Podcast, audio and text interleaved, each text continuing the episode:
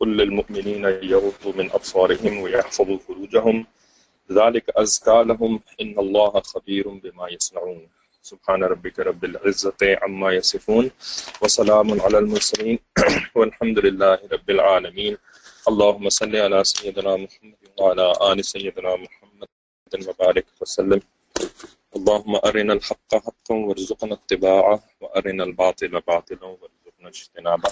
ربنا زدنا علما. صورت النور کی تفسیر ہم اب واپس معروف القرآن والیوم نمبر سکس سے پڑھ رہے ہیں۔ تو اس میں page number three ninety nine تین سو ننانوے تک ہم نے کل پڑھ لیا تھا۔ کچھ سوالوں کے جواب بھی آخر میں دے رہے تھے، دینے کی کوشش کری تھی۔ اگر مزید کو سوال ہوں تو آپ بیچ میں لکھ کے پوچھ لیجیے گا۔ اب صفحہ نمبر چار سو والیوم سکس اگر کوئی پیج نمبر لکھ بھی دے یہاں پہ چار بندوں پہ تو بعد میں آنے والوں کے لیے آسانی ہو جائے گی انشاءاللہ۔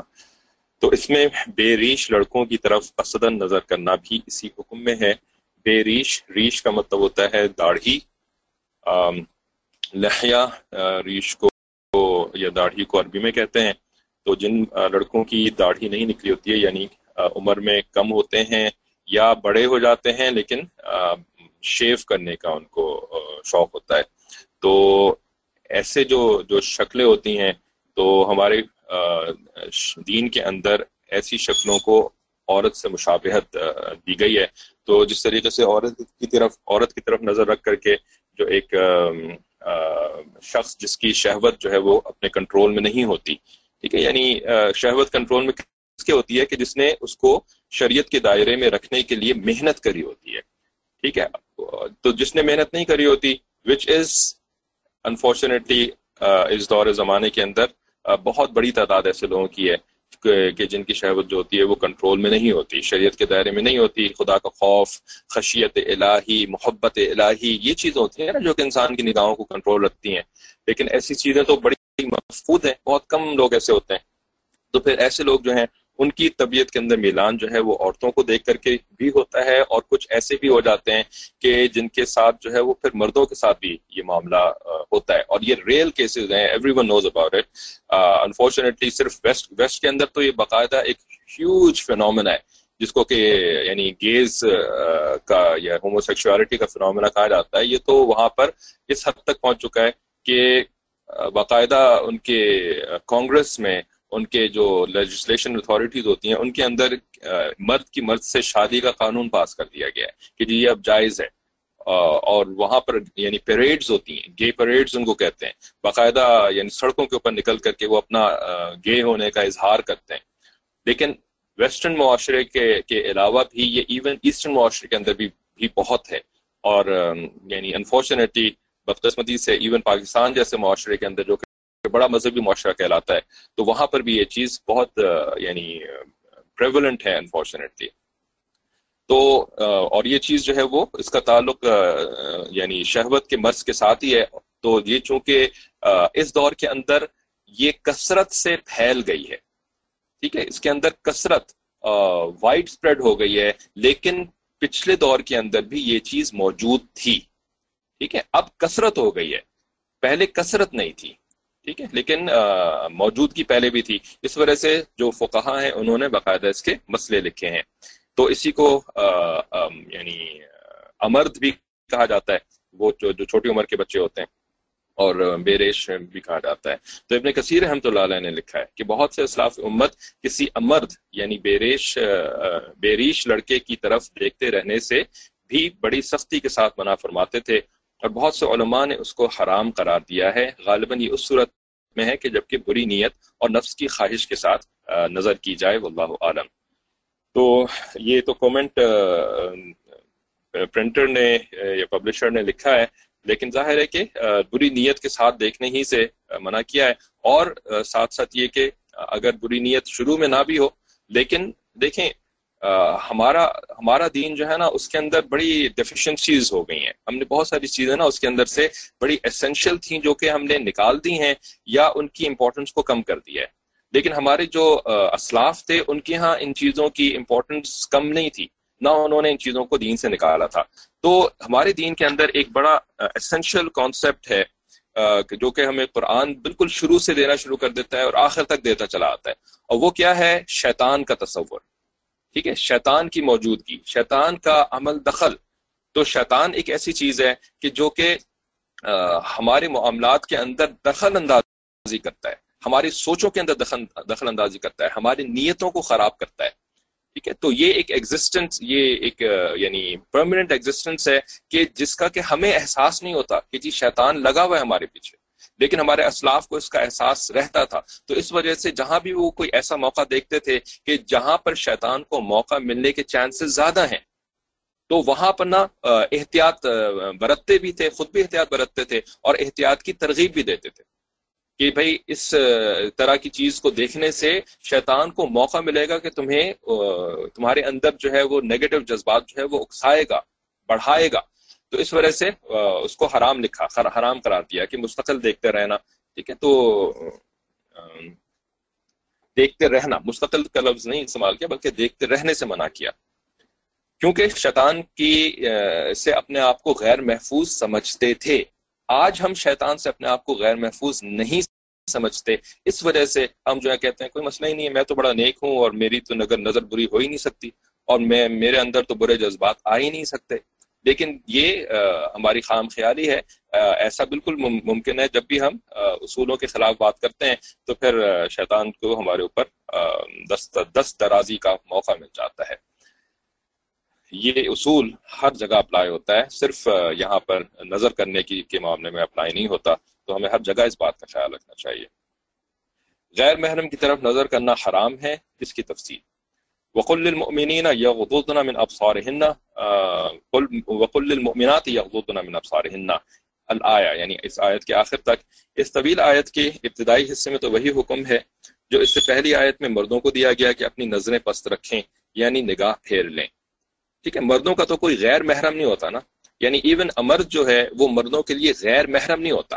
ٹھیک ہے کہ اس کو دیکھنا جو ہے وہ ناجائز ہو جائے۔ لیکن عورتوں، یہ غیر محرم کی تعریف جو ہے، یہ عورتوں کے اوپر اپلائی ہوتی ہے۔ ٹھیک ہے۔ تو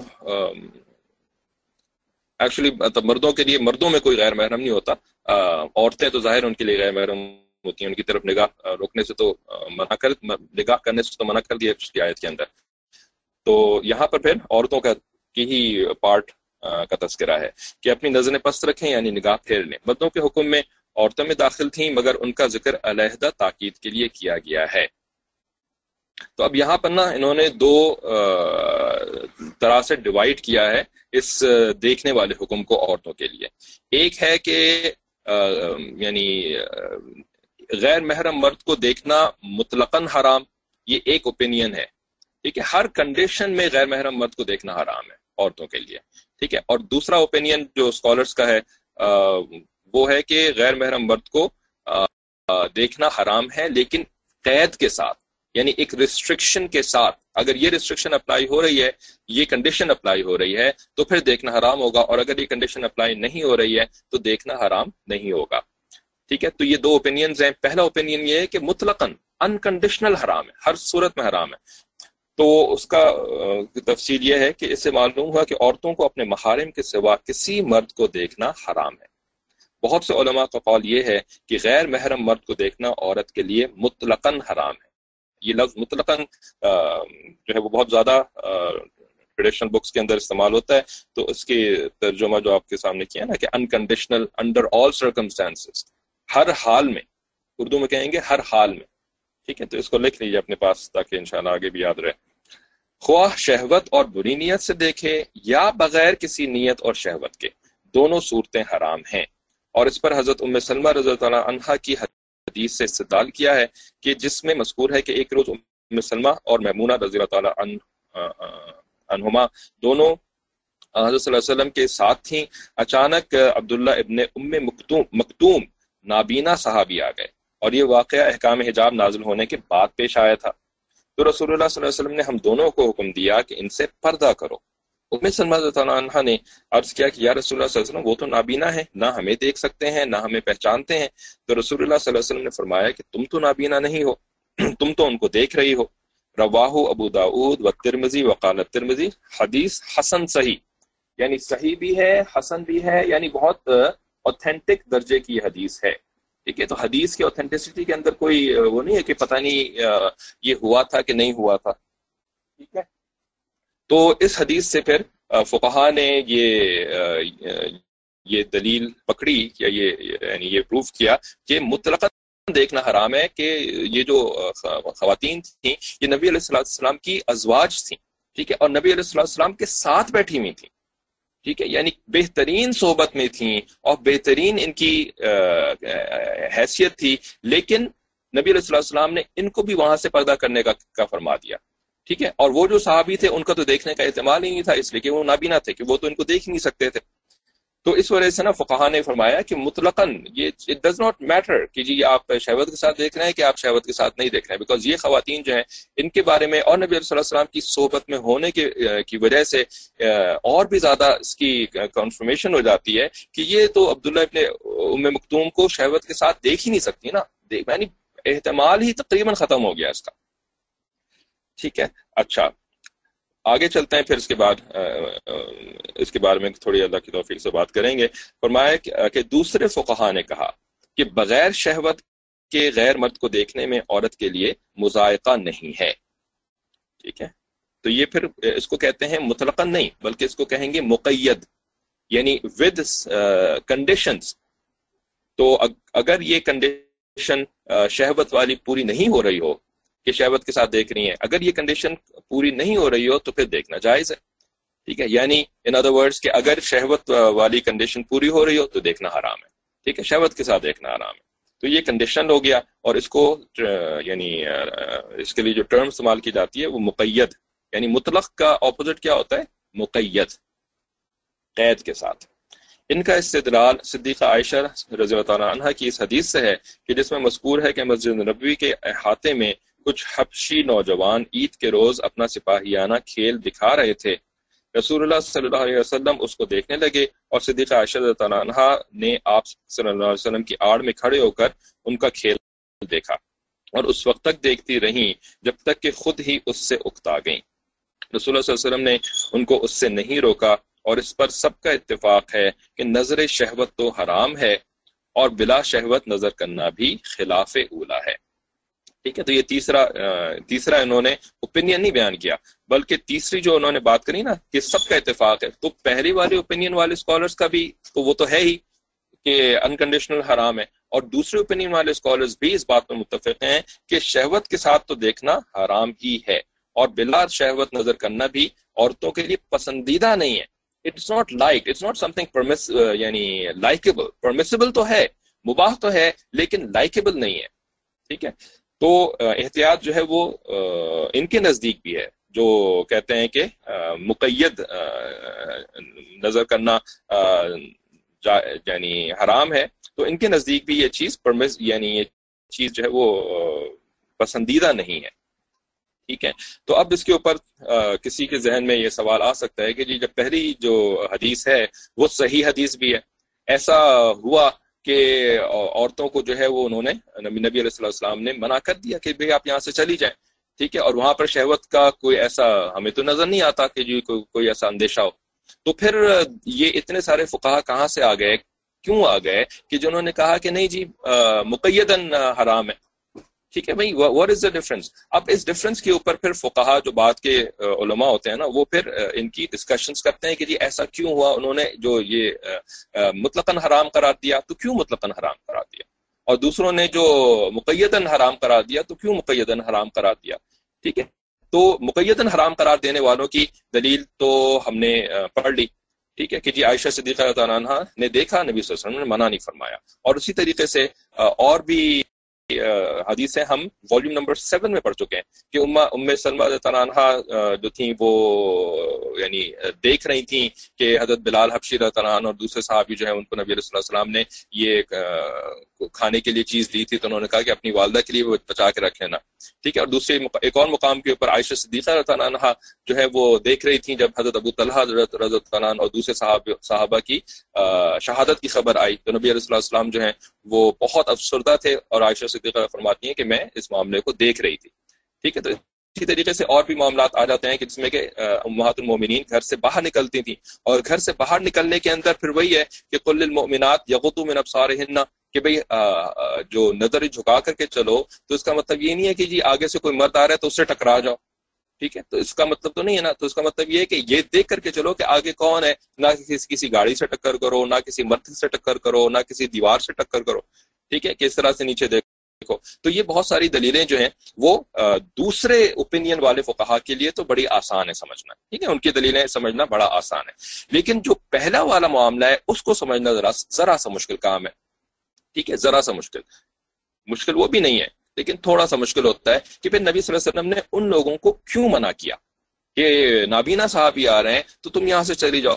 ٹھیک ہے؟ تو اس کو سمجھنے کے لیے تھوڑا سا نا یعنی نقل کی بجائے عقل کو استعمال کرنا پڑے گا۔ ٹھیک ہے، نقل کیا ہوتی ہے کہ نقل وہ ہوتی ہے جو کہ چیزیں ہمیں یعنی باقاعدہ واقعات موجود ہیں روایات کے اندر، احادیث کی روایات کے اندر واقعات موجود ہیں، ان کو ہم نے دلیل کے طور پر آپ کے سامنے نقل کر دیا۔ ٹھیک ہے نا؟ تو ان کو کہتے ہیں نقلی دلیلیں۔ ٹھیک ہے یعنی نریٹڈ دلیلیں یا کاپیڈ دلیلیں کہ بھئی یہ معاملہ ہوا تھا اور اس کو ہم نے آپ کے سامنے کاپی کر کے بتا دیا۔ ٹھیک ہے، ایک ہوتی ہے شریعت کے اندر عقلی دلیل۔ ٹھیک ہے؟ عقلی دلیل کا مطلب کیا ہوتا ہے کہ نقلی دلیل جو ہے وہ بظاہر موجود نہ ہو۔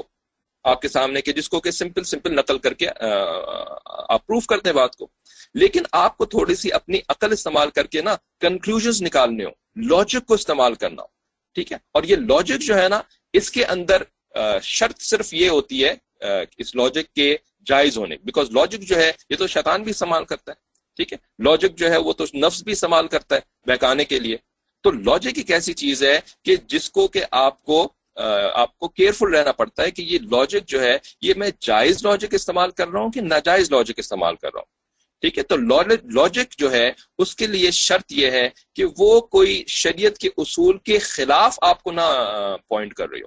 آپ کو یعنی ایسی لاجک استعمال نہ کریں جو کہ شریعت کے خلاف کوئی کنکلوژ نکال رہی ہو۔ ٹھیک ہے؟ لیکن ایز لانگ ایز آپ شریعت کے اندر ہی کوئی کنکلوژ نکال رہے ہیں، تو وہ لاجک ہمارے دین کے اندر حرام نہیں ہے، ٹھیک ہے؟ تو وہ عقلی دلیل جو ہے وہ استعمال کی جا سکتی ہے۔ تو اب یہاں پر عقلی دلیل کیا استعمال ہو سکتی ہے کہ نبی علیہ السلام نے اپنی ازواج کو جو ہے وہاں سے چلے جانے کا حکم فرمایا۔ تو اس کے اوپر ایک بات تو یہ ہے کہ یہ جو موقع تھا نبی علیہ السلام کے اوپر، یہ وقت، ٹھیک ہے؟ وہ ایسا یعنی ایسی کیفیت آپ صلی اللہ علیہ وسلم کے اوپر تھی کہ جس کے اندر انسان کے اوپر جو غیرت تھی وہ زیادہ غالب تھی۔ ٹھیک ہے؟ یعنی غیرت تو نبی علیہ السلام کی سب سے زیادہ ہے ہی۔ سارے انسانوں سے زیادہ نبی علیہ السلام نے فرمایا کہ میں غیرت مند ہوں۔ اور ساتھ ساتھ یہ بھی فرما دیا کہ اللہ اغیر منی، کہ اللہ مجھ سے بھی زیادہ غیرت مند ہے۔ ٹھیک ہے؟ لیکن دوسروں کے مقابلے میں تو سب سے زیادہ غیرت نبی صلی اللہ علیہ وسلم کے لیے تھی ہی، کے پاس تھی ہی۔ لیکن اس موقع کے اوپر وہ غیرت بھی جو ہے وہ جو کہتے ہیں نا، جوش مارنا، ٹھیک ہے؟ یعنی ایک کیفیت آپ کے اندر ہے اور دوسروں کے مقابلے میں زیادہ ہے، لیکن اپنی ہی کیفیت اس وقت جوش مار رہی ہے۔ جیسے کہ محبت ہوتی ہے رائٹ اپنی اولاد کے لیے محبت ہوتی ہے کبھی کبھی محبت جو ہے وہ جوش مارتی ہے اولاد کے لیے۔ ٹھیک ہے نا؟ تو اسی طریقے سے نبی علیہ السلام کے اندر تو سب سے زیادہ غیرت تھی ہی، لیکن اس موقع کے اوپر وہ اور بھی زیادہ جوش مار رہی تھی۔ تو اس کیفیت کے اندر نبی صلی اللہ علیہ وسلم نے نکلنے کے لیے ان کو کہہ دیا کہ جی آپ بس مت کی موجودگی میں میں نہیں چاہتا کہ میں اپنی ازواج کو دیکھوں۔ ٹھیک ہے؟ اور حالانکہ وہ نابینا ہے، وہ آپ کو نہیں دیکھ سکتے۔ ٹھیک ہے؟ تو ایک یہ ہو سکتا ہے۔ اور دوسرا یہ ہو سکتا ہے کہ میں بھی نبی علیہ السلام اللہ عالم، کہ حضرت جو میں مختوم تھے، تو ان کے اوپر کچھ ایسی اللہ تعالیٰ نے اس وقت تجلیات ڈالی ہوئی تھیں، یا کیا ان کے اندر خوبصورتی تھی، یا کیا تھی؟ کہ نبی علیہ صلی السلام نے اس صحابی کے ساتھ جو ہے وہ یعنی خصوصی معاملہ فرمایا کہ ازواج کو نکل جانے کا کا حکم دے دیا وہاں سے۔ ٹھیک ہے؟ کہ بھائی یہ ان کی موجودگی کے اندر نا مناسب نہیں ہے۔ ٹھیک ہے؟ یا کیا کیا چیز تھی؟ ہمیں نہیں معلوم۔ ٹھیک ہے؟ لیکن ایک یعنی یہ چیزیں تو ہمیں نہیں معلوم، یہ تو ہم بیسکلی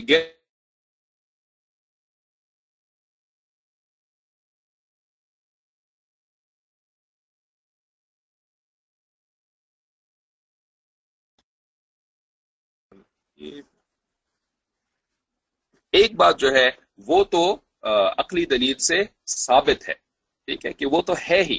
اور وہ کیا ہے؟ وہ یہ ہے کہ یہ جو جتنی بھی حدیثیں ہیں نا، نبی علیہ السلام نے جو جو جو معاملات فرمائے ہیں، ٹھیک ہے؟ تو یہ معاملات جتنے بھی نبی علیہ السلام نے فرمائے ہیں چاہے وہ کہیں ہوں، چاہے وہ کریں ہوں ٹھیک ہے نا؟ یہ سارے کے سارے جو ہیں، یہ سچویشن کے ساتھ اس وقت جو حالات اور واقعات چل رہے تھے، نبی علیہ السلام سچویشن کے حساب سے معاملہ کرتے ٹھیک ہے؟ سچویشن کے حساب سے معاملہ فرماتے تھے۔ جن بندوں کا کی انوالومنٹ ہوتی تھی سچویشن میں، ٹھیک ہے؟ تو ان بندوں کی کیفیات کے مطابق نبی علیہ السلام کوئی بات فرماتے تھے۔ ٹھیک ہے؟ یا یہ کہ اس وقت جو، جس کو کہتے ہیں جی وقت کا تقاضا ٹھیک ہے، تو اس وقت کا جو تقاضا ہو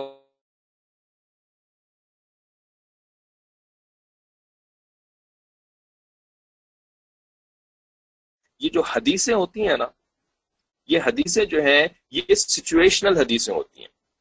اور ان سچویشنل حدیثوں کو ایک ایک کم علم والا انسان ہمارے جیسا جب پڑھتا ہے نا، تو وہ ان حدیثوں کے الفاظ کو تو پڑھ لیتا ہے لیکن وہ ان کی سچویشن سے واقف واقف نہیں ہوتا۔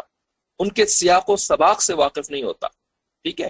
ان کے جو ہے وہ جس کو یعنی کانٹیکس کہتے ہیں ریفرنس ٹو کانٹیکس کہتے ہیں، ان سے واقف نہیں ہوتا۔ اس وجہ سے کم علم والا شخص جب بھی حدیث پڑھتا ہے نا، وہ عموماً غلط کنکلوژن نکال رہا ہوتا ہے اس سے۔ غلط کنکلوژن نکال رہا ہوتا ہے۔ ٹھیک ہے؟ کیونکہ ہر حدیث جو ہے وہ اپنے موقع کے حساب سے ہوتی ہے۔ ٹھیک ہے؟ اس کے اندر بہت ساری تفصیل ہوتی ہے۔ کس وقت یہ واقعہ پیش آیا؟ ٹھیک ہے؟ کن کے ساتھ یہ واقعہ پیش آیا؟ کس دور میں یہ واقعہ پیش آیا؟ ٹھیک ہے؟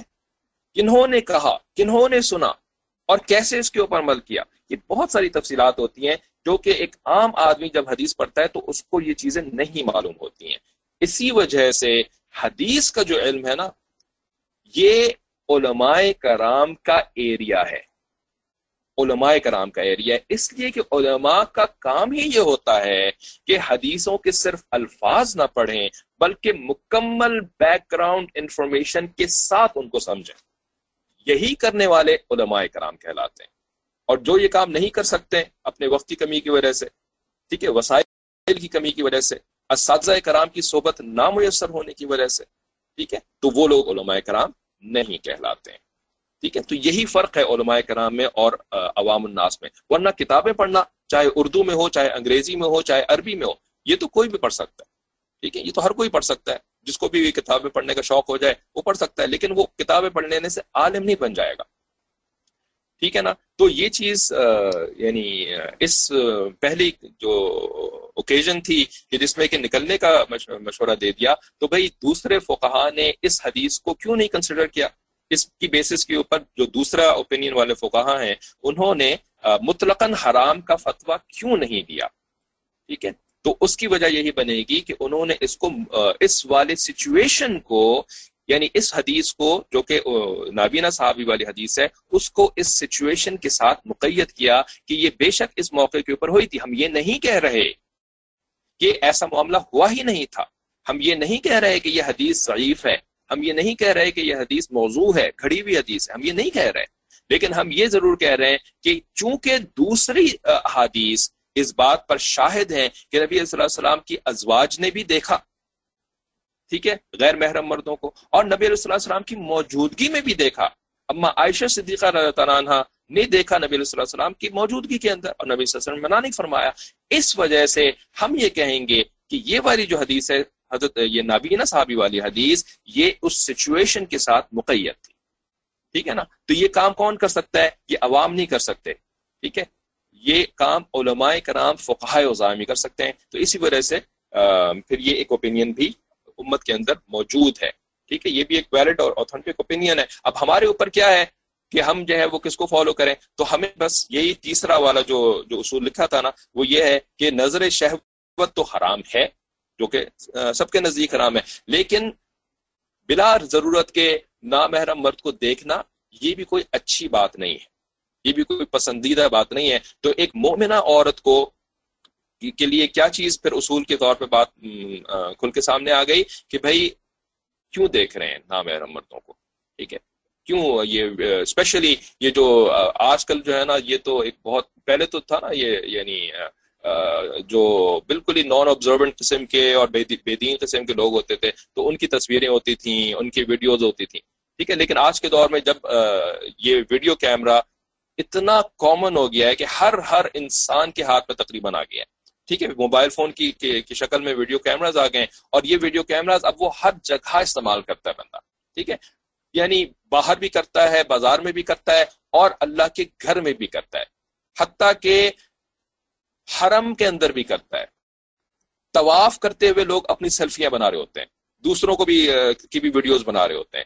حتیٰ کہ نبی علیہ صلاحت والسلام کے روزہ مبارک کے اوپر جب سلام کرنے کے لیے جاتے ہیں رائٹ سلام کرنے کا اللہ تعالیٰ نے موقع دیا ہے کہ جا کر کے میرے محبوب کو سلام کر کے آؤ۔ تو وہاں پر سلام کر، کرنا تو پتہ نہیں کرتے ہیں یا تھوڑی دیر کے لیے سلام کرتے ہیں، باقی وہ ویڈیو بنا رہے ہوتے ہیں۔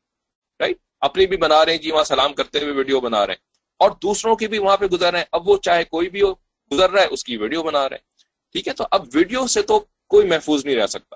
اب آپ کسی کو منع بھی نہیں کر سکتے، ورنہ پھر کیا ہوگا کہ this will be the only thing you will be doing بس لوگوں کو منع ہی کر رہے ہوں گے بیکاز ہر کوئی جو ہے ویڈیو بنا رہا ہے۔ اب کس کس کو منع کریں؟ حتیٰ کہ اب تو اتھارٹیز نے بھی منع کرنا چھوڑ دیا، جو کہ حرم کے اندر پہلے منع کرتی تھیں۔ کیمراز کو باقاعدہ میں نے ضبط کرتے ہوئے دیکھا ہے وہاں پر۔ وہاں کی پولیس والوں کو، وہاں کے جو متوع ہوتے ہیں جو جو جو یعنی جو کہ ان کے متولی ہوتے ہیں اس جگہ کے، تو ان کو میں نے ضبط کرتے ہوئے دیکھا اپنے سامنے، چند سال پہلے کی بات ہے، لیکن اب everyone is doing it ٹھیک ہے؟ تو اس وجہ سے نا یہ جو دور ہے، اس کے اندر ایک خاص چیز آ گئی ہے کہ جی علماء کرام کے مشائق اظام کی ویڈیوز آ رہی ہیں اور ہر کوئی جو ہے واٹس ایپ کے اوپر ویڈیو بنا جو ہے وہ فارورڈ کر دیتا ہے۔ تو اب عورت جو ہے اس کے اس کے فون کے اندر ویڈیوز آ رہی ہیں اور وہ اس کو دیکھ رہی ہے اور وہ آگے فارورڈ بھی کر رہی ہے دوسروں کو۔ ٹھیک ہے؟ تو بھائی یہ چیز جو ہے ایون دینی مقصد کے لیے نا عورتوں کے لیے یہ چیز پسندیدہ نہیں ہوگی۔ یہ چیز نہ کریں تو بہتر ہے۔ ایسے کرنے سے کوئی دین کی ہم خدمت نہیں کر رہے ہوتے۔ ٹھیک ہے؟ دوسروں کو کیا فائدہ ہونا؟ ہمیں ہمیں کوئی فائدہ نہیں ہو رہا ہوتا ہے اس سے۔ تو بہتر ہے کہ اس اس یعنی اگر آ جائے اور اگر آپ کو سننا ہی ہے، بھائی بیان تو آپ سن سکتے ہیں نا۔ ویڈیو کو دوسری طرف کر دیں فون کر رخ جو ہے دوسری طرف کر دیں اور صرف آڈیو کو سن لیں۔ اس سے تو کوئی ممانعت نہیں ہے، کوئی منع نہیں کرتا کہ یہ خلاف اولا ہے کہ مرد کی آواز سننا خلاف اولا ہے ایسا تو کچھ بھی نہیں ہے۔ ٹھیک ہے نا؟ تو آگے فرماتے ہیں، ایک عورت کو دوسری عورت کے مواضع سطر کو دیکھنا بغیر خاص ضرورتوں کے یہ بھی اسی آیت کے الفاظ سے حرام ہے۔ ٹھیک ہے، سطر کے مواقع کو عورت بھی دوسری عورت کے نہیں دیکھ سکتی بغیر ضرورت کے۔ اور ضرورت کیا چیز ہوتی ہے؟ ضرورت جو ہوتی ہے وہ ایک تو یعنی علاج معالجہ، یہ ضرورت ہوتی ہے کہ بھئی علاج کے لیے تو ایکچولی مرد کو بھی دکھایا جا سکتا ہے علاج کے لیے، لیکن صرف اس موقع کو، صرف اس جگہ کو، یہ جائز ہے۔ لیکن عورت بھی علاج کی نیت سے دیکھ سکتی ہے، یا کوئی اور ریزن ہو سکتی ہے ایسی کہ جس کی وجہ سے کوئی نقصان پہنچنے کا اندیشہ ہو، تو اس وجہ سے پھر دکھانا جائز ہوتا ہے۔ لیکن وہ ضرورت کے تحت آتا ہے۔ اچھا کیونکہ جیسا اوپر بیان ہو چکا ہے کہ موضع سطر یعنی مردوں کا ناف سے گھٹنوں تک۔ مردوں کا کیا ہے سطر؟ ناف سے لے کر کے گھٹنوں تک۔ اچھا گھٹنے جو ہے وہ سطر میں داخل ہیں یا نہیں ہیں؟ اس میں جو ہے فقہا کا اختلاف ہے، لیکن احتیاط اسی میں۔ اگین وہی احتیاط والی بات آ جاتی ہے، تقوی والی بات آ جاتی ہے کہ بھئی بہت سارے فقہ ہیں کہ جن کے نزدیک گھٹنے بھی سطر میں داخل ہیں۔ تو اگرچہ کہ یعنی گھٹنے داخل نہ ہونا بھی فتویٰ ہے ٹھیک ہے، لیکن یعنی گھٹنوں کے اوپر تو ہر ایک کے نزدیک حرام ہوا نا، لیکن چند کے نزدیک چونکہ گھٹنے بھی سطر میں داخل ہیں، تو احتیاط جو ہے وہ گھٹنوں کو بھی نہ دیکھنا، یہ کہلائے گی۔ مردوں کی بات ہو رہی ہے یہاں پر، ٹھیک ہے؟ مردوں کے گھٹنوں کو دیکھنا بھی کو نہ دیکھنا بھی احتیاط میں آ جائے گا پھر۔ اچھا عورتوں کا کل بدن بجز چہرہ اور ہتھیلیوں کے یہ مواضع سطر کے اندر جیسے ہم سورہ عذاب کی تفسیر میں پڑھ چکے ہیں۔ یہ مواضع سطر ہیں، ان کا چھپانا سب سے فرض ہے۔ ٹھیک ہے؟ اور سب کا مطلب کیا؟ نیچے انہوں نے فٹ نوٹ میں تقیسمانی برکات ہم نے لکھ دیا ہے تاکہ کوئی کنفیوز نہ ہو کہ تمام نامحرموں سے، سب کا مطلب یہاں پر نامحرم ہے۔ اور محرم کیا حکم آگے آ رہا ہے؟ جو کہ ابھی قرآن کی آیت ہی میں اللہ تعالیٰ نے ایکسیپشن کیا ہے۔ ٹھیک ہے؟ تو نہ کوئی مرد دوسرے مرد کا سطر دیکھ سکتا ہے۔ جیسے کہ کلاس میں بات ہوئی تھی، ہاکی کا گیم ہم اس، نہیں دیکھ سکتے، ٹھیک ہے؟ بس اب یہ، اب کیا مصیبت ہے؟ کچھ لوگ کہتے ہیں، کیا مصیبت ہے؟ جی ہر چیز میں ڈونٹ ڈونٹ یہ نہ کرو، وہ نہ کرو، یہ نہ کرو۔ تو بھائی اللہ کی جنت کمانی ہے نا؟ اللہ کی رضا کمانی ہے نا؟ تو چند ڈونٹ جو ہے ہاکی کا میچ دیکھ لینے سے آپ کو کون سی جنت مل جاتی ہے؟ اس دنیا میں بھی کچھ نہیں ملتا، ٹھیک ہے؟ تھوڑی دیر کی جو ہے وہ انٹرٹینمنٹ ہو جاتی ہے، کچھ لوگ جو ہیں وہ آپ کے دوست بن جائیں گے۔ ٹھیک ہے، جو کہ ہاکی کے شوقین ہیں۔ ان کے ساتھ بیٹھ کے آپ ہاکی دیکھ لیں گے نا تو ان کی دوستی آپ کو مل جائے گی۔ لیکن کیا ان کی دوستی اتنی اہم ہے کہ اللہ کی دوستی کو رسک پہ لگایا جائے، شریعت کی کی نافرمانی کی جائے، ٹھیک ہے؟ یا یعنی صرف اللہ کی دوستی کو اللہ کی دوستی کا معاملہ تو ہمیں نظر نہیں آتا نا کہ جی اللہ دوست ہے، نہیں ہے۔ ہم تو ویسے ہی اپنے آپ کو اللہ کا ولی سمجھتے ہیں۔ لیکن بھائی، گناہ کرتے ہیں تو گناہ کے پھر اثرات ہوتے ہیں انسان کی زندگی میں۔ اور پھر وہ اثرات جو ہوتے ہیں نا پھر ہم ٹوٹکوں کے پیچھے بھاگتے ہیں کہ یہ پڑھ لو تو یہ مسئلہ حل ہو جائے گا وہ پڑھ لو تو وہ مسئلہ حل ہو جائے گا۔ بھائی اصل مسئلہ حل کرنے کا طریقہ جو ہے وہ تو تخوا اختیار کرنا ہے، ٹھیک ہے؟ وہ میں یب تق اللہ یہ اللہ مخرجہ قرآن میں جو طریقہ استعمال کیا گیا ہے، ہم اس طرف دیکھنا ہی نہیں چاہتے تقوا کی کوشش ہی نہیں کرنا چاہتے۔ تو تقوا تو یہی ہے کہ مواز سطر کو نہ دیکھیں۔ تو کوئی مرد نہ کسی مرد کا سطر دیکھ نہیں دیکھ نہیں سکتا، نہ کوئی عورت دوسری عورت کا سطر دیکھ سکتی ہے۔ اور مرد کسی عورت کا یا عورت کسی مرد کا سطر دیکھے، یہ بدرجہ ہے، اولا حرام ہے۔ ٹھیک ہے، جب عورت عورت کا سطر نہیں دیکھ سکتی، تو مرد عورت کا سطر کیسے دیکھ سکتا ہے؟ یا عورت مرد کا سطر کیسے دیکھ سکتی ہے؟ آیت مذکورہ کے حکم غص غز بصر یعنی یغدو من ابصار ہن غز بصر، یہ اس کا مصدر بنا۔ روٹ ورڈ بنا اس کا۔ ٹھیک ہے، تو غز مصر کے خلاف ہے، کیونکہ آیت کا مطلب جو اوپر بیان ہو چکا ہے، اس میں ہر ایسی چیز ہر ایسی چیز سے نظر پست رکھنا اور ہٹا لینا مراد ہے کہ جس کی طرف دیکھنے کو شرح میں ممنوع کیا گیا ہے، اس میں عورت کے لیے عورت کا سطر دیکھنا بھی داخل ہے۔ ٹھیک ہے، تو ماں اور بیٹی والا معاملہ کیا ہوتا ہے؟ کہ ماں بیٹی کو یعنی یہ دونوں بھی عورتیں ہی ہوتی ہیں، ماں اور بیٹی، لیکن جب بیٹی چھوٹی ہوتی ہے، ٹھیک ہے، تو ماں نے اس کو ایک ایک چیز سکھانی ہوتی ہے، ٹھیک ہے، اپنی، اپنے آپ کو پاک کرنا سکھانا ہوتا ہے، اور اس کو شریعت کے مسائل بتانے ہوتے ہیں، اپنے آپ کو صاف کرنا سکھانا ہوتا ہے، ٹھیک ہے، تو اس موقع، اس خاص ضرورت کے تحت وہ بھی ایک ضرورت ہے یعنی ضروریات میں وہ بھی وہ بھی شامل ہے، ورنہ بیٹی کو یہ باتیں سمجھ میں نہیں آئیں گی، پتہ نہیں لگیں گی ٹھیک ہے؟ تو وہاں پر اس چیز کی ضرورت کے تحت پھر اجازت ہوگی۔ لیکن بلا ضرورت ایسے ہی جی کہ ماں، میری تو امی ہے جی میں تو ہر چیز جائز ہے۔ ٹھیک ہے؟ امی کے سامنے۔ ایسا بالکل بھی نہیں ہے۔ ٹھیک ہے؟ ولا يبدين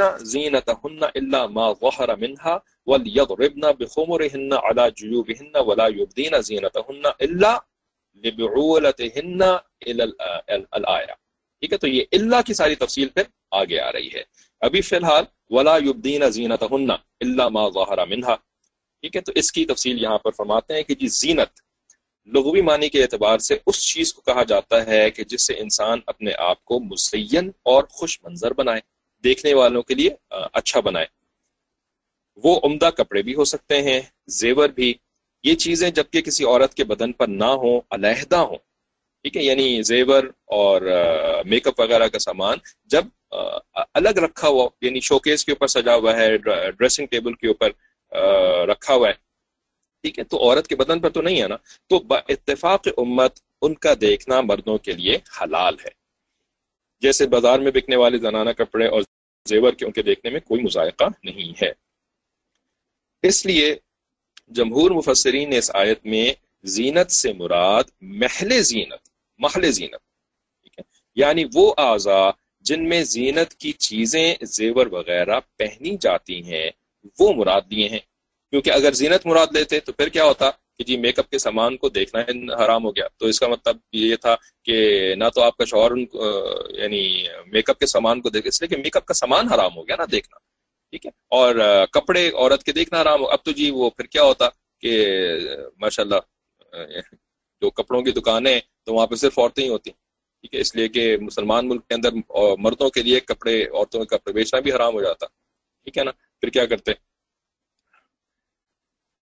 خیر، تو اچھا معنی آیت کی یہ ہیں کہ عورتوں پر واجب ہے کہ وہ اپنی زینت یعنی مواقعی زینت کو ظاہر نہ کریں، ٹھیک ہے؟ یعنی ان مواقعوں کو بالکل ظاہر نہ کریں جن کے اوپر کے یہ زینت کی چیزیں پہنی جاتی ہیں۔ اس آیت میں جو عورت کے لیے اظہار زینت کو حرام قرار دیا ہے، آگے اس حکم سے دو استثناء بیان فرمائے گئے ہیں۔ ایک منظور کے اعتبار سے ہے یعنی جس کی طرف دیکھا جائے۔ منظور نظر کا اسم مفعول ہے۔ جو لوگ گرامر آپ لوگ پڑھ رہے ہیں تو پتہ ہے کہ اس سے مفول کیا ہوتا ہے کہ جس کے اوپر کوئی فیل کیا جائے۔ تو فیل یہاں پر کیا ہے؟ دیکھنا۔ اور جس کو دیکھا جائے، اس کو منظور کہتے ہیں۔ ٹھیک ہے؟ نظر کا اس میں مفول منظور ہوتا ہے۔ تو ایک منظور کے اعتبار سے ہے۔ یعنی ایک استثناء منظور کے اعتبار سے ہے یعنی جس کی طرف دیکھا جائے، اور دوسرا ناظر یعنی دیکھنے والے کے اعتبار سے۔ ٹھیک ہے، ناظر اسم فائل کا سیغ ہے۔ تو زینت اور محل زینت کا کانسیپٹ انشاءاللہ کلیئر ہوگا۔ تو ہم آگے چلتے ہیں کہ احکام پردہ سے استثناء ایکسیپشن ایگزمشن بلکہ۔ ٹھیک ہے، وہ کیا ہے؟ تو فرماتے ہیں کہ پہلا استثناء ما ظہر منہا کا ہے۔ ٹھیک ہے؟ یعنی منظور، یہاں پہ اب منظور کی بات ہو رہی ہے، جس کو کہ دیکھا جاتا ہے۔ تو منظور میں کیا چیز ایگزمٹ ہے، ما ظہر منہا یہ ایگزمٹ ہے۔ تو ما ظہر منہا ہے کیا؟ ٹھیک ہے؟ اب اس کی تفصیل آ رہی ہے کہ یعنی عورت کے لیے اپنی زینت کی کسی چیز کو مردوں کے سامنے ظاہر کرنا جائز نہیں ہے، بجز ان چیزوں کے جو خود بخود ظاہر ہو ہی جاتی ہیں۔ خود بخود ظاہر ہو ہی جاتی ہیں۔ ٹھیک ہے، تو ما ظاہر منہا کا یہ مطلب ہے۔ اچھا اب یہ کیا ہے جو خود بخود ظاہر ہو جاتی ہیں؟ یعنی کام کاج اور نقل و حرکت کے وقت جو چیزیں عادتاً کھل ہی جاتی ہیں اور عادتاً ان کا چھپانا مشکل ہے، وہ مستثنا ہے ٹھیک ہے، ان کے اظہار میں کوئی گناہ نہیں ہے۔ ٹھیک ہے، ابن کثیر میں یہ کی تفسیر سے اس بات کو انہوں نے یہاں نقل کیا ہے۔ مراد اس سے کیا ہے کہ اس میں حضرت عبداللہ ابن مسعود رضی اللہ تعالیٰ عنہ اور عبداللہ ابن عباس رضی اللہ تعالیٰ عنہ کی تفسیریں مختلف ہیں۔ ٹھیک ہے، جیسے کہ ہم پیچھے مینشن کر چکے ہیں کہ عبداللہ ابن مسعود رضی اللہ تعالیٰ عنہ کی خاصیت کیا تھی کہ وہ فقیح صحابی تھے، امام الفقہا کہلاتے ہیں۔ ٹھیک ہے، اور یعنی بڑے بڑے جو فقی مسائل ہیں نا، وہ عبداللہ ابن مسعود اللہ تعالیٰ کی انٹرپریٹیشن کی بیسس کے اوپر فقہ نے پھر ڈرائیو کیے ہیں۔ اور عبداللہ ابن عباس تعالیٰ کی کیا خاصیت ہے؟ ایک تو یہ کہ نبی صلی اللہ علیہ وسلم کے یہ یہ یعنی کزن تھے ٹھیک ہے؟ عمر میں یہ چھوٹے تھے ٹھیک ہے؟ لیکن ان کے لیے نبی صلی اللہ علیہ وسلم نے قرآن کی تفسیر کی, کی دعا کری تھی۔ تو یہ امام المفسرین کہلاتے ہیں۔ تو ان کی تفسیر جو ہے وہ یعنی سب سے زیادہ جو ہے وہ یعنی رائٹ سمجھی جاتی ہے۔ ٹھیک ہے؟ لیکن ایک بات ویسے ہمیں یہ بھی یاد رکھنی چاہیے، ان کی ظاہر ان کا مقام، یہ صحابی کا مقام تھا، لیکن اگر کمپیئر کریں نا عبداللہ ابن مسعود اور عبداللہ ابن عباس رضی اللہ عنہ کو، تو تفسیری جو باتیں ہیں وہ تو ہمیں عبداللہ ابن عباس سے ملتی ہیں۔ لیکن فقہ والی باتیں جو ہے نا، جن کا تعلق جو ہے وہ شرع مسائل سے ہوتا ہے۔ ٹھیک ہے، تو شرع مسائل والی باتیں زیادہ عبداللہ ابن مسعود عنہ سے ملتی ہیں۔ تو اگر ہم قرآن کو اٹھا کر کے دیکھیں نا، تو قرآن کے اندر بہت ساری چیزیں اللہ تعالیٰ نے بہت سارے ٹاپکس کو اللہ تعالیٰ نے مینشن کیا ہے۔ ٹھیک ہے، اجمالی طور پر مینشن کیا ہے، لیکن بہت سارے ٹاپکس کو مینشن کیا ہے۔ ٹھیک ہے، تو ان ٹاپکس کے اندر کیا ہے؟ اللہ تعالیٰ کی توحید، وحدانیت رائٹ رسالت سے متعلق باتیں ہیں۔ ٹھیک ہے، حتیٰ کہ فرشتوں کے متعلق بھی باتیں ہیں۔ شیطان اور شیطان کے جو چیلے ہیں، ان کے متعلق بھی باتیں ہیں، ٹھیک ہے؟ اس کے اندر جو ہے وہ پچھلی اقوام کے واقعات بھی بے شمار ہیں۔ بہت سارے پچھلے اقوام کے واقعات ہیں، بنی اسرائیل کے تو سب سے زیادہ ہیں، ٹھیک ہے؟ اور اس کے اندر جو ہے وہ آخرت کے کتنے سارے واقعات ہیں۔ جنت کے کتنے سارے اس کے اندر نظائر ملتے ہیں، جہنم کے کتنے سارے نظائر ملتے ہیں، ٹھیک ہے؟ یہ ساری چیزیں قرآن کے اندر ہیں۔ اور ساتھ ساتھ قرآن کے اندر فقہی مسائل بھی ہیں، ٹھیک ہے نا؟ فقہی مسائل بھی ہیں، لیکن کتنے ہیں؟ ہم سب جانتے ہیں کہ بہت تھوڑے ہیں۔ ٹھیک ہے نا؟ بہت تھوڑے ہیں۔ نماز کا طریقہ قرآن کے اندر نہیں ہے۔ ٹھیک ہے؟ روزہ رکھنا کا طریقہ، حج کا طریقہ، بہت سارے طریقے قرآن کے اندر بالکل نہیں ہے ٹھیک ہے؟ بلکہ قرآن کے اندر کیا چند فقی مسائل ہیں؟ وراثت کے مسائل ہیں۔ طلاق کے مسائل ہیں۔ رائٹ اور اس طریقے کے چند یعنی جیسے کہ پیچھے یعنی اخلاقیات کے خیر وہ تو فقہ میں نہیں آتے ہیں۔ لیکن اخلاقیات بھی، ان ٹاپکس میں سے ایک ٹاپک ہے جو کہ جو کہ قرآن کے اندر موجود ہے۔ ٹھیک ہے، لیکن فقی جو مسائل ہیں قرآن کے اندر، دوسری چیزوں کے مقابلے میں بہت کم ہے ٹھیک ہے؟ تو اب اگر ہم عبداللہ ابن مسعود تعالیٰ کی کی خاصیت کو دیکھیں، تو عبداللہ ابن مسعود تعالیٰ کی خاصیت کیا ہے کہ یہ جتنے تفسیری مسائل ہیں، ٹھیک ہے، تو ان کے اندر ان کی ایک اتھارٹی ہے۔ لیکن جو فقہ کو اگر ہم دیکھیں نا، تو فقہ تو قرآن کے اندر ہے ہی بہت تھوڑی۔ ٹھیک ہے؟ تو فقہ جو ہے، وہ تو پھر جیسے ابھی تھوڑی دیر پہلے بات ہوئی تھی کہ حدیث سے فقہ نکلتی ہے۔ ٹھیک ہے؟ قرآن سے تھوڑی فقہ نکلتی ہے، باقی ساری کی ساری تفصیل فقہ کی کہاں سے آتی ہے؟ حدیث مبارکہ سے آتی ہے۔ تو جہاں جس کو فقہ کا ایکسپرٹ مانا جائے گا، فقہ کا امام مانا جائے گا، تو اس کی امامت پھر کس چیز کے اوپر حاوی ہوگی؟ وہ قرآن کے اندر جو فقی مسائل ہے نا، وہ اس کا ایریا آف ایکسپرٹیز ہے۔ ٹھیک ہے؟ اور حدیث کے اندر جو تفصیل کے ساتھ فقہ آئی ہے، وہ اس کا ایریا آف ایکسپرٹیز ہے۔ تو عبداللہ ابن مسعود اللہ تعالیٰ کا یہ ہے ایریا آف ایکسپرٹیز یعنی حدیث مبارکہ وچ از بہت زیادہ گہری۔ اور قرآن کے اندر تھوڑے جو فقہ مسائل ہیں، وہ ان کا ایریا آف ایکسپرٹیز ہو گیا۔ لیکن عبداللہ ابن عباس کا جو ہے، وہ جو ہے قرآن کے اندر جتنے دوسرے مضامین ہیں، ان کے اندر ان کو ایکسل اللہ تعالیٰ نے ایکسلنس دیا تھا۔ تو اس سے نا پھر ہمیں یہ ایزیوم کر لینا کہ نہیں جی قرآن کے اندر جو فقہ ہے، تو چونکہ فقہ بھی قرآن کے اندر ہے، تو اس وجہ سے عبداللہ ابن مسعود اللہ تعالیٰ فقہ کے اندر بھی امام مانے جائیں گے۔ عبداللہ ابن عباس اللہ تعالیٰ فقہ میں بھی امام مانے جائیں گے۔ تو یہ بات صحیح نہیں لگتی ہے، کیونکہ فقہ تو قرآن کے اندر ہے ہی تھوڑی۔ ٹھیک ہے نا؟ تو یہاں پر جو ٹاپک چل رہا ہے نا کہ جی کیا چیز ما ظاہرہ منہا کے اندر داخل ہے، کیا چیز نہیں داخل ہے، تو اس کے اندر نا عبداللہ ابن مسعود اللہ تعالیٰ کی اتھارٹی جو ہے یا ان کی جو جو جو یعنی ان کا مقام ہے، وہ عبداللہ ابن عباس تعالیٰ کے اوپر بہرحال فوقیت ہی دکھائی دیتی ہے اس کی۔ کیونکہ فقہ کے اندر ان کو اللہ تعالیٰ نے امامت کا کا مرتبہ عطا فرمایا تھا۔ تو ما ظاہرہ منہا کی تفسیر عبداللہ ابن مسعود اللہ تعالیٰ نے کیا فرمائی؟ انہوں نے فرمایا کہ یہ وہ یعنی جس چیز کو مستثنا کیا گیا ہے، وہ اوپر کے کپڑے ہیں۔ ٹھیک ہے؟ اوپر کے کپڑے، جو عورت پہن کر کے باہر نکلتی ہے۔ گھر کے اندر نہیں، گھر سے جب باہر نکلتی ہے، حجاب بل برقع ٹھیک ہے؟ جو حجاب کا دوسرا درجہ ہے، حجاب بل برقع تو جب وہ باہر نکلتی ہے، تو اس وقت جو اس نے کپڑے پہنے ہوتے ہیں نا، یہ ماں زہرا منہا کی یعنی کی تفسیر ہے۔ جیسے برقع یا لمبی چادر جو برقعے کے قائم مقام ہوتی ہے۔ ٹھیک ہے، بے شک آپ کے پاس برقع نہ ہو، ابایا نہ ہو، لیکن آپ نے ایک لمبی چادر ایسی اپنے اوپر اوڑھ لی ہے کہ جو کہ ابایا ہی والا کام دے رہی ہے، برقعے والا ہی کام دے رہی ہے، تو اس کے قائم مقام ہو گئی۔ یہ کپڑے زینت کے کپڑوں کو چھپانے کے لیے استعمال کیے جاتے ہیں، جیسے کہ سب جانتے ہیں۔ تو مراد آیت کی یہ ہو گئی کہ زینت کی کسی چیز کو ظاہر کرنا جائز نہیں ہے، حتیٰ کہ جو آپ نے اپنے اندر شلوار قمیض وغیرہ پہنی بھی ہے، جس کے اوپر چاہے گوٹے کناری وغیرہ ہو، چاہے کچھ بھی ہو، سب کچھ جو ہے وہ اس سے چھپ جاتا ہے۔ تو کسی چیز کو ظاہر کرنا جائز نہیں ہے۔ بجز یعنی کپڑوں کو بھی زینت کے جائز نہیں ہے دکھانا۔ بجز ان کپڑوں کے، بجز ان اوپر کے کپڑوں کے جن کا چھپانا بضرورت باہر نکلنے کے وقت ممکن نہیں، جیسے برقع وغیرہ۔ اب اسی کے اوپر کسی بھائی نے چند دن پہلے سوال بھی کیا تھا کہ جی اگر برقع ہی زینت والا بن جائے، ٹھیک ہے، جیسے کہ کوشش یہی ہوتی رہتی ہے۔ جن جگہوں پر بڑے عرصے سے برقعے کا رواج تھا، یا حکومت کی طرف سے پابندی تھی کہ نہیں کہ برقع پہنے بغیر نہیں نکلنا، تو وہاں پر کیا کیا کیا کہ جی برقعے کو جو ہے وہ زینت بنانا شروع کیا؟ ٹھیک ہے؟ یعنی اس کے اس کے اندر بھی جو ہے وہ ماشاء اللہ ڈیزائنز آنے شروع ہوئے کلرز کے ڈفرینٹ کمبینیشن آنی شروع ہوئے ایک کلر والا برقع تو وہ تو اس میں نہیں آئے گا، چاہے وہ کالا ہو، چاہے وہ براؤن ہو، چاہے وہ یعنی نیلا بھی اگر ہو جائے۔ ٹھیک ہے نا؟ ایک کلر جو ہے نا، اس کے اندر تو زینت کی کی چیزیں تو نہیں ہے نا، لیکن کلر، ایک اس کا بیک گراؤنڈ کلر ہو، ایک اس کا فور گراؤنڈ کلر ہو، ایک اس کا اوپر کے حصے کا کلر ہو، ایک اس کا نیچے کے حصے کا کلر ہو، اس کے اوپر پھر ماشاء اللہ ڈیزائنس بنے ہوئے ہوں۔ ٹھیک ہے؟ تو یہ تو پھر اس کے اندر یعنی وہ تو خود ہی پھر زینت کی چیز بن گئی نا۔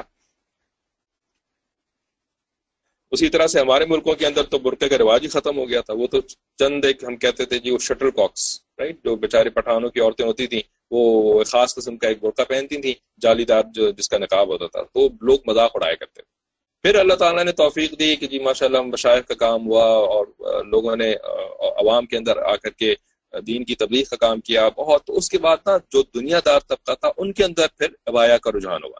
تو پورے کراچی شہر کے اندر ایک ابایا کی دکان ہوتی تھی، ٹھیک ہے؟ جبکہ یعنی یہ کانسیپٹ ہی نہیں تھا نا ابایا پہننے کا، ٹھیک ہے؟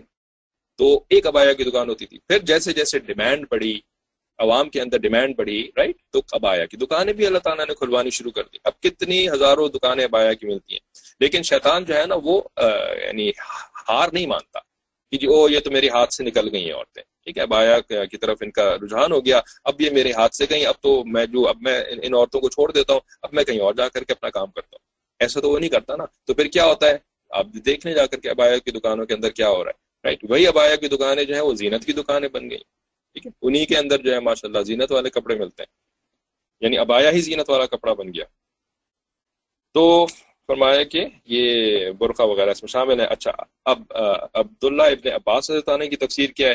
انہوں نے فرمایا کہ اس سے مراد چہرے اور ہتھیلیاں ہیں، کیونکہ جب عورت کسی ضرورت سے باہر نکلنے پر مجبور ہو، تو نقل و حرکت اور لین دین کے وقت چہرے اور ہتھیلیوں کو چھپانا مشکل ہے.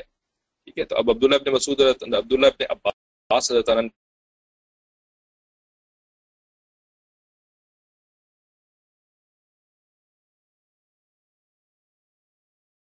کب مشکل ہے؟ کس کنڈیشن میں مشکل ہے؟ تو ان کی یہی پھر ہم بات سمجھی جائے گی کہ عبداللہ ابن عباس فرما یہ رہے ہیں، جن جگہوں پر مشکل ہے، ٹھیک ہے؟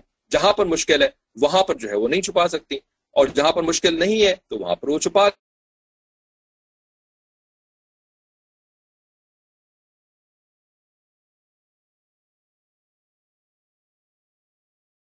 ڈنڈا لے کے تو نہیں کھڑا ہوتا نا کہ نہیں جی کھولو۔ ٹھیک ہے۔ اسپیشلی الحمد للہ ہمارے ملک کے اندر اور ایون ہم ویسٹرن کنٹریز کے اندر جاتے ہیں تو کوئی ڈنڈا لے کے نہیں کھڑا ہوتا کہ جی کھولو۔ ٹھیک ہے۔ یا اس کے بغیر تمہیں تمہیں اجازت نہیں ہے باہر نکلنے کی۔ ٹھیک ہے۔ تو پھر موقع ضرورت کہلائے گا نا کہ جہاں پر مشکل، وہاں پر کھولنے کی اجازت ہوگی۔ تو یہ دونوں چیزیں پھر نا دراصل عبداللہ ابن عباس عنہ والی تفسیر بھی دراصل عبداللہ ابن مسعود اللہ تعالیٰ والی تفسیر ہی کی طرف پوائنٹ کر رہی ہے۔ اور پھر ہم نے ان کے دوسرے اقوال جو ہیں، وہ والیوم نمبر سیون کے اندر پڑھے بھی تھے کہ خود ان کے اقوال ایسے ہیں کہ صرف ایک آنکھ کھلی وہ کھلی بھی ہو اور پوری کی پوری جو ہے وہ اور ڈھکی بھی ہو۔ تو اس وجہ سے نا یہاں پر جو ان کی تفسیر ہے، اس کو کوئی لے کر کے آپ کو گمراہ نہ کرے، ٹھیک ہے؟ آپ کو جو ہے وہ کنفیوز نہ کرے۔ کہ دیکھو دیکھو دیکھو، امام المفسرین یہ فرما رہے ہیں اور مولوی صاحب یہ فرما رہے ہیں۔ تو مولوی کو آپ زیادہ ترجیح دیں گے کہ امام المفسرین کو زیادہ ترجیح دیں گے۔ ٹھیک ہے نا؟ تو جنہوں نے برقع کرنا ہوتا ہے نا، جنہوں نے پردہ کرنا ہوتا ہے، تو وہ تو کر رہی ہوتی ہیں۔ وہ تو پہلے سے کر رہی ہیں وہ آگے بھی کرتی رہیں گی۔ تو مسئلہ ان کا نہیں ہے۔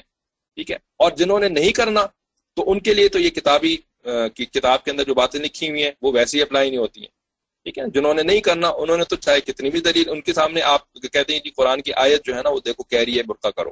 ٹھیک ہے، وہ کہیں گی بھائی میں تو نہیں کر سکتی، میں تو نہیں کرنا چاہتی۔ ٹھیک ہے، اس نے تو کرنا ہی نہیں ہے۔ تو مسئلہ نہ کرنے والوں کا ہوتا ہے اور مسئلہ نہ نہ کرنے والوں کا ہوتا ہے۔ مسئلہ کن کا ہوتا ہے؟ مسئلہ سارا کا سارا نا، یہ شیطان کا مسئلہ ہوتا ہے۔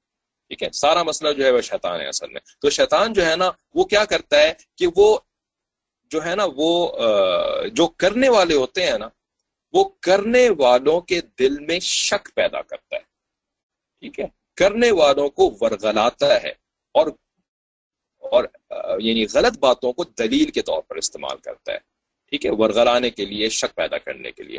اور شک سے حفاظت کرنے کا، اقدام کرنا، یہ ہمارے دین نے سکھایا ٹھیک ہے؟ تو ہمیں اس وجہ سے ان ان باتوں کو کرنے کی ضرورت پڑتی ہے، پڑھنے کی ضرورت پڑتی ہے، سمجھنے کی ضرورت پڑتی ہے، تاکہ شیطان کے ان حربوں سے ہم اپنے آپ کو اور اپنے محبت کرنے والوں کو، اپنے ساتھ رہنے والوں کو بچا سکیں۔ ٹھیک ہے؟ بس اسی وجہ سے سارا کا سارا علم حاصل کیا جا رہا ہے۔ ادروائز آپ کو جا کر کے مراقبے کر لیتی ہیں، تلاوتیں کر لیتی ہیں، کھانا بنا لیتی ہیں وہ زیادہ شاید آپ کو فائدہ ہوتا۔ ٹھیک ہے۔ اگر یہ مقصد سامنے ہے تو پھر یہ مقصد زیادہ فائدہ مند ہے۔ ٹھیک ہے کہ بھائی شیطان سے ہم نے بچنا ہے اور اپنے محبت کرنے والوں کو بچانا ہے۔ یہ گول ہے ہمارا اس پوری کی پوری کلاس کے کرنے کا۔ ٹھیک ہے، ورنہ اگر یہ گول نہ ہو تو پھر باقی سارے کام جو ہیں ان سے شاید آپ کو زیادہ فائدہ ہو جائے۔ ٹھیک ہے، تو یہ گول بالکل کلیئر ہونا چاہیے اور اس گول کے کلیئر ہونے کے لیے جو فنڈامنٹل چیز ہے فنڈامنٹل کانسیپٹ ہمارے ذہن میں کیا ہے؟ وہی جو ہم نے تھوڑی دیر پہلے ڈسکس کیا تھا، شیطان کی ایگزسٹنس شیطان کی موجودگی، شیطان کی دشمنی، ٹھیک ہے؟ شیطان سے بچانا۔ تو جب بھی بار بار کہتے ہیں کہ جی ہمارا دین صرف رحمان کو یاد رکھنا نہیں سکھاتا، ٹھیک ہے؟ بلکہ ہمارا دین شیطان کو یاد رکھنا بھی سکھاتا ہے۔ شیطان کو بھی یاد رکھو، اس لیے کہ وہ تمہارا دشمن ہے اور اللہ تعالیٰ چاہتا ہے کہ تم اس دشمن کو کبھی بھی نہ بھولو اور اس کو تم دشمن بنا کر کے رکھو۔ اور دشمن بنا کے رکھنے کا مطلب یہ ہوتا ہے کہ ایک تو اس کے ساتھ دوستی نہ لگاؤ، ٹھیک ہے، اور دوسرا کہ اس سے کبھی بھی غافل نہ ہونا۔ دشمن سے غافل ہو گئے تو پھر تم اپنی حفاظت نہیں کر پاؤ گے۔ ٹھیک ہے۔ اچھا۔ آگے فرماتے ہیں کہ اس لیے حضرت عبداللہ ابن مسعود کی تفسیر کے مطابق تو غیر محرم مردوں کے سامنے عورت کو چہرہ اور ہاتھ کھولنا بھی جائز نہیں صرف اوپر کے برقے وغیرہ، کپڑے برقے وغیرہ کا اظہار ضرورت مستثنا ہے اور حضرت عبداللہ ابن عباس عنہ کی تفسیر کے مطابق چہرہ اور ہاتھوں کی ہتھیلیاں بھی غیر محرموں کے سامنے کھولنا جائز ہے۔ تو جائز کا مطلب ان کے نزدیک ڈسکس کر چکے ہیں ابھی۔ اس لیے فقہائے امت میں بھی اس مسئلے میں اختلاف ہے کہ چہرہ اور ہتھیلیاں پردے سے مستثنا اور ان کا غیر محرموں کے سامنے کھولنا جائز ہے یا نہیں۔ وہی بات اختلاف والی جیسے پہلے ہم نے ساری ڈسکس کری تھی کہ عورتوں کو، مردوں کو دیکھنا جائز ہے کہ نہیں ہے؟ ٹھیک ہے، تو اس کے تفصیلی بحث کری کہ جی کیا دلیلیں ہیں، کیا دلیلیں نہیں ہیں، کیا ہے وہ؟ سب نقلی دلیلیں بھی آپ کو بتائیں، عقلی دلیلیں بھی آپ کو بتائیں۔ اسی طریقے سے یہ بھی ایک موضوع اختلاف ہے، ایک اختلاف کا موقع فقہا کے درمیان ہے۔ اچھا تو یہ تو اختلاف ہے کہ جائز ہے کہ نہیں ہے۔ مگر، اب یہ مگر کے اوپر پھر ساری بات آ جاتی ہے۔ کہ مگر اس پر سب کا اتفاق ہے کہ اگر چہرہ اور ہتھیلیوں پر نظر ڈالنے سے فتنے کا اندیشہ ہو، تو ان کا دیکھنا بھی جائز نہیں ہے اور عورت کو ان کا کھولنا بھی جائز نہیں ہے۔ ٹھیک ہے، تو اب یہ بات آئی فتنے کا اندیشہ۔ ٹھیک ہے، تو اب یہ فتنے کا اندیشہ۔ اب اس کے اوپر کیا سوال آتا ہے؟ جی سب سے پہلے کلاس والے ذرا بتائیں۔ کہ ہم کوئی بیان تو نہیں کر رہے نا۔ اس وجہ سے سوال جواب کا بھی آپشن آپ کی طرف سے بھی اوپن ہے۔ اور ہماری طرف سے بھی اوپن ہے کہ ہم بھی آپ سے سوال کر سکتے ہیں۔ تو کیا سوال پیدا ہوتا ہے اس جملے کو پڑھ کے؟ جی۔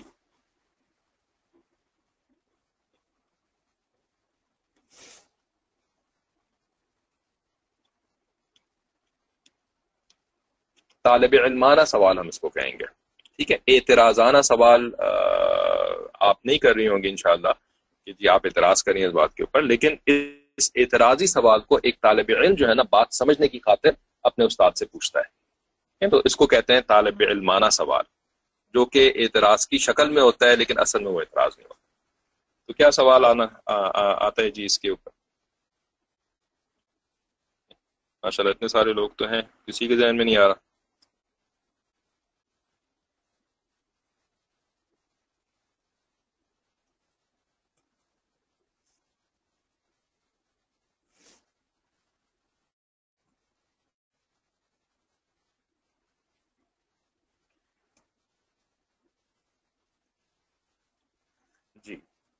تو چلے ماشاء اللہ ایک عمر عمر صاحب نے مشکل حل کر دی کہ فتنہ کس کو کہتے ہیں؟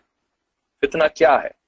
ٹھیک ہے، بلکہ اس کے اوپر ایک اور بھی سوال یہ تھا کہ اس یعنی اس سے بھی بڑا ایک سوال کہ فتنہ فتنہ تو چلیں جی یعنی آزمائش کو کہتے ہیں نا، تو فتنہ کس کو کہتے ہیں؟ یہ بھی ایک سوال ہے۔ اور دوسرا بڑا سوال جو کہ زیادہ اہم ہے ایکچولی وہ یہ ہے کہ ہو ڈیفائنز واٹ از فتنا ٹھیک ہے کون کہے گا کہ یعنی کون ڈیفائن کرتا ہے کہ فتنہ کیا ہے ٹھیک ہے تو اس کے اوپر پھر ہم ایک مثال سے آپ کو سمجھاتے ہیں کہ ایک منٹ ہے پرائیویٹ میں تو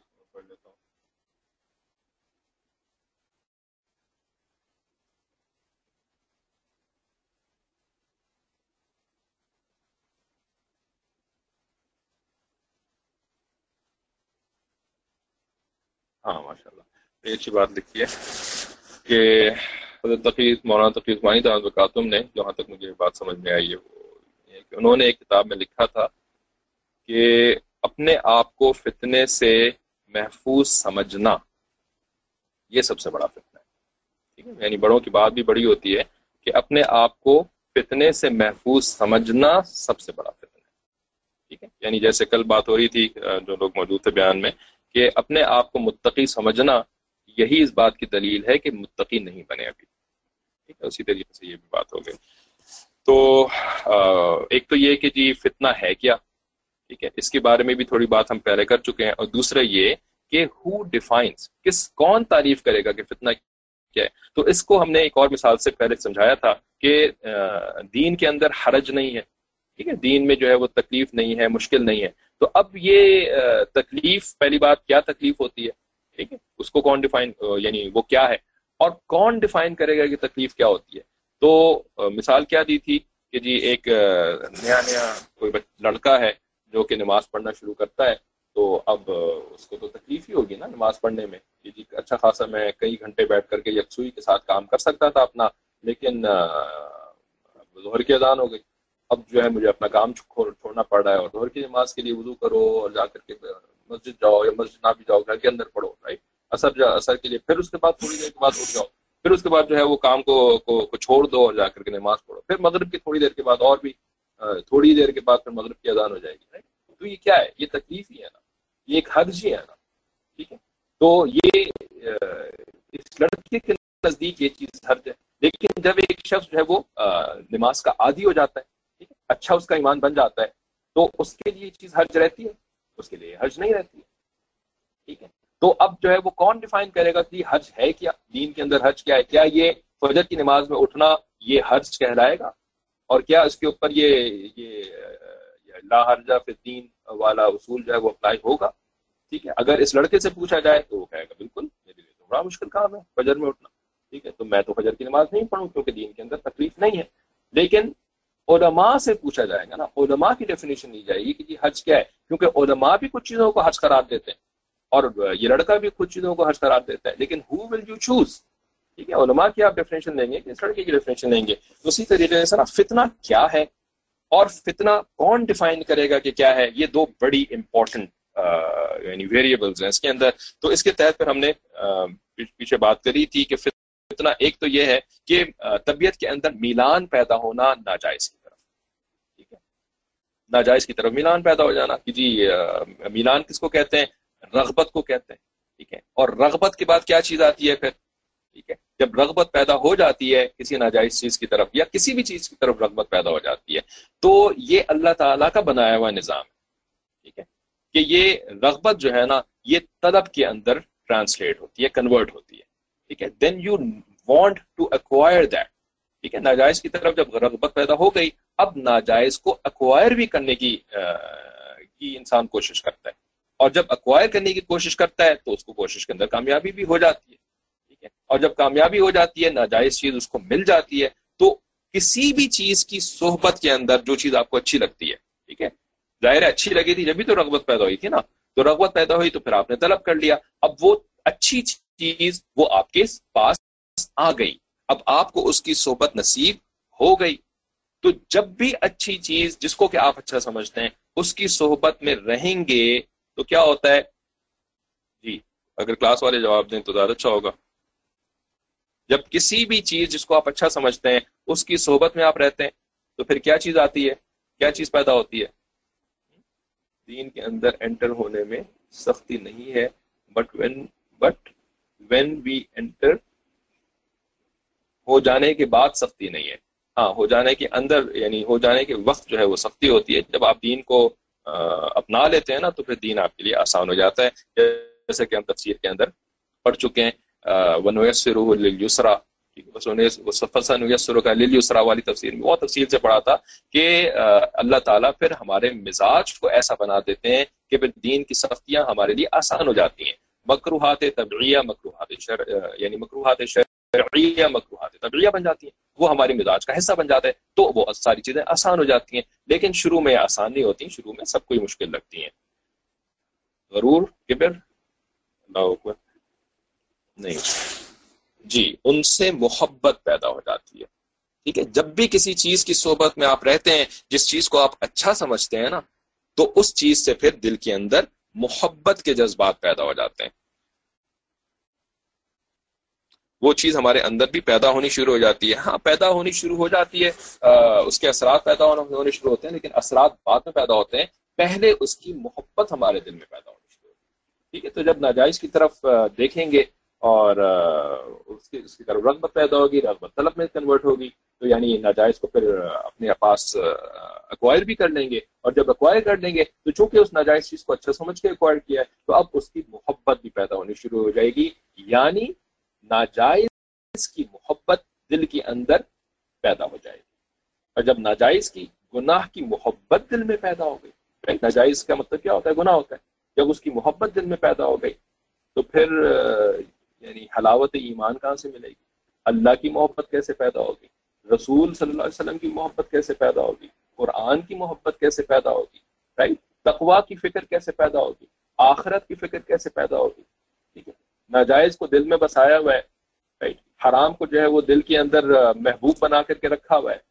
اور ساتھ ساتھ تمنا کیا ہے کہ جی اللہ کی محبت ہونی چاہیے، نماز میں جو ہے وہ دل لگنا چاہیے اور تلاوت کی حلاوت ملنی چاہیے اور یہ ساری چیزیں۔ پھر یہ تو یعنی خواہشات ہی رہ جاتی ہیں نا، بس اس سے زیادہ تو ان کی کوئی حیثیت نہیں رہتی ہے۔ تو فرمایا کہ یہ فتنہ جو ہے نا، پھر ایک تو یہ ہو گیا کہ میلان پیدا ہوتا ہے، ٹھیک ہے؟ دوسرا فتنہ ہم نے اس کو اور بھی مزید ایکسٹینڈ کیا تھا کہ یہ فتنہ پھر اپنے اندر اگر پیدا نہ بھی ہو رہا ہو، ٹھیک ہے؟ یعنی اپنے اندر رغبت نہ بھی پیدا ہو رہی ہو، ٹھیک ہے؟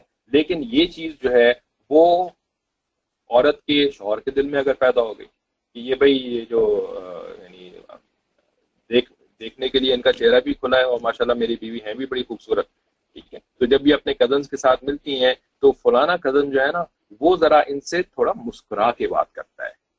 ٹھیک ہے؟ وہ ذرا ان سے تھوڑا سا زیادہ بات کرتا ہے یا ان کی طرف دیکھا کرتا ہے۔ ٹھیک ہے؟ تو اس کا مطلب یہ ہے کہ کچھ دال میں کالا ہے۔ ٹھیک ہے؟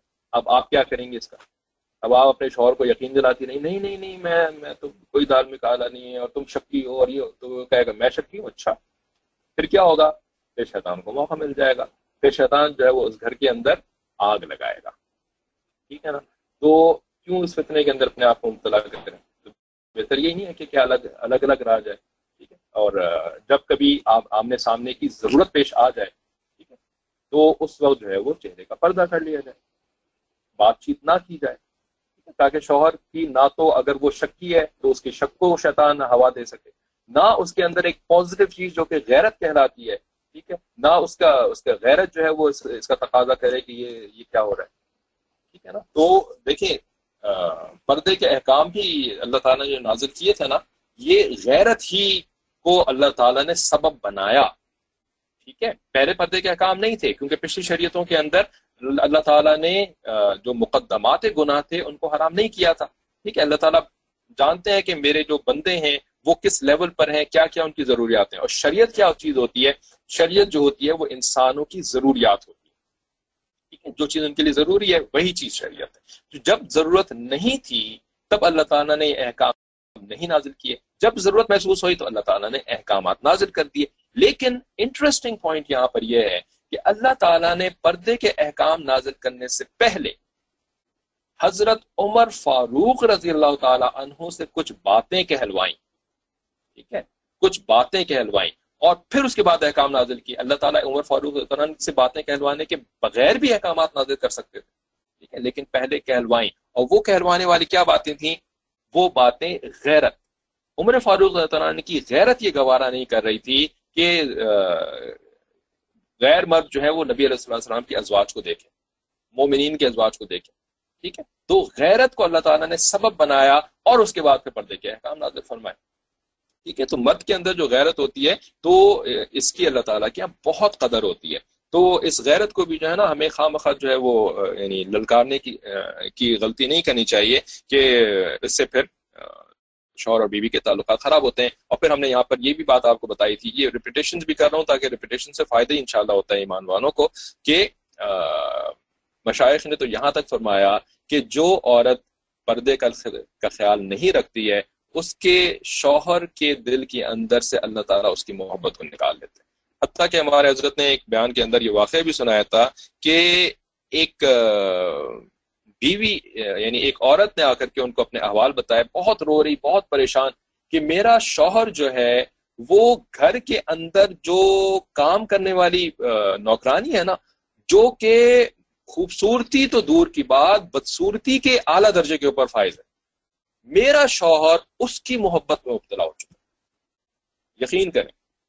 اس نے کہا کہ جو یعنی نوکرانی بھی ہے اور بدصورت ترین نوکرانی ہے یا مجھے یاد نہیں پڑا کہ وہ بیوی نے آ کے یہ معاملات بتائے تھے یا شوہر نے آ کے یہ بات بتائی تھی۔ خیر، لیکن یہ بات تقریباً یعنی یہ بات مجھے یاد ہے کہ جب انہوں نے بتایا نا، تو پھر حضرت نے اس عورت کو پھر اس بیوی کو یہ نصیحت کی تھی کہ تم پردہ اسٹارٹ کرو۔ ٹھیک ہے۔ تم جو ہے وہ بے پردگی کی زندگی سے توبہ کرو تب اللہ تعالیٰ تمہارے شوہر کے دل کے اندر تمہاری محبت کو پیدا کرے ٹھیک ہے۔ اور پھر ہوا بھی بات میں ایسا ہی تھا۔ تو فتنے کے اندر پھر یہ ساری چیزیں آ جاتی ہیں اور فتنے کی ڈیفینیشن جو ہے وہ پھر ہمیں علمائی سے لینی چاہیے۔ ورنہ کیا ہوگا؟ ظاہر سی بات ہے بہت ہی آسان سمجھنے کی بات ہے کہ بھائی گھروں کے اندر ہم یعنی کزنس کے ساتھ جو ہے وہ بڑی دوستیاں ہوتی ہیں بڑی جو ہے وہ یعنی اسکول کالج کے جو فرینڈز ہوتے ہیں ان کے ساتھ بڑے اچھے اچھے تعلقات ہوتے ہیں۔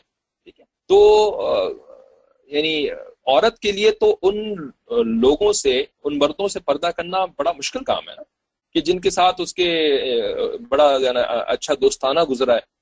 جب وہ دیندار نہیں ہوئی تھی تو اس کی دوستیاں ہوتی تھیں کالج کے لڑکوں کے ساتھ اور اسکول کے لڑکوں کے ساتھ اور اسی طریقے سے خاندان کے اندر جو رشتے دار کزنز ہوتے تھے یا دوسرے کزنز کے کزنز یعنی ان کے ساتھ رائٹ تو اب ان ان سے پردہ کرنا تو اس کے اندر تو حرج ہے نا۔ تو وہ کہے گی کہ بھائی دین کے اندر تو حرج نہیں ہوتا، تو میں اگر ان سے پردہ کروں گی تو پھر تو بڑا حرج ہو جائے گا۔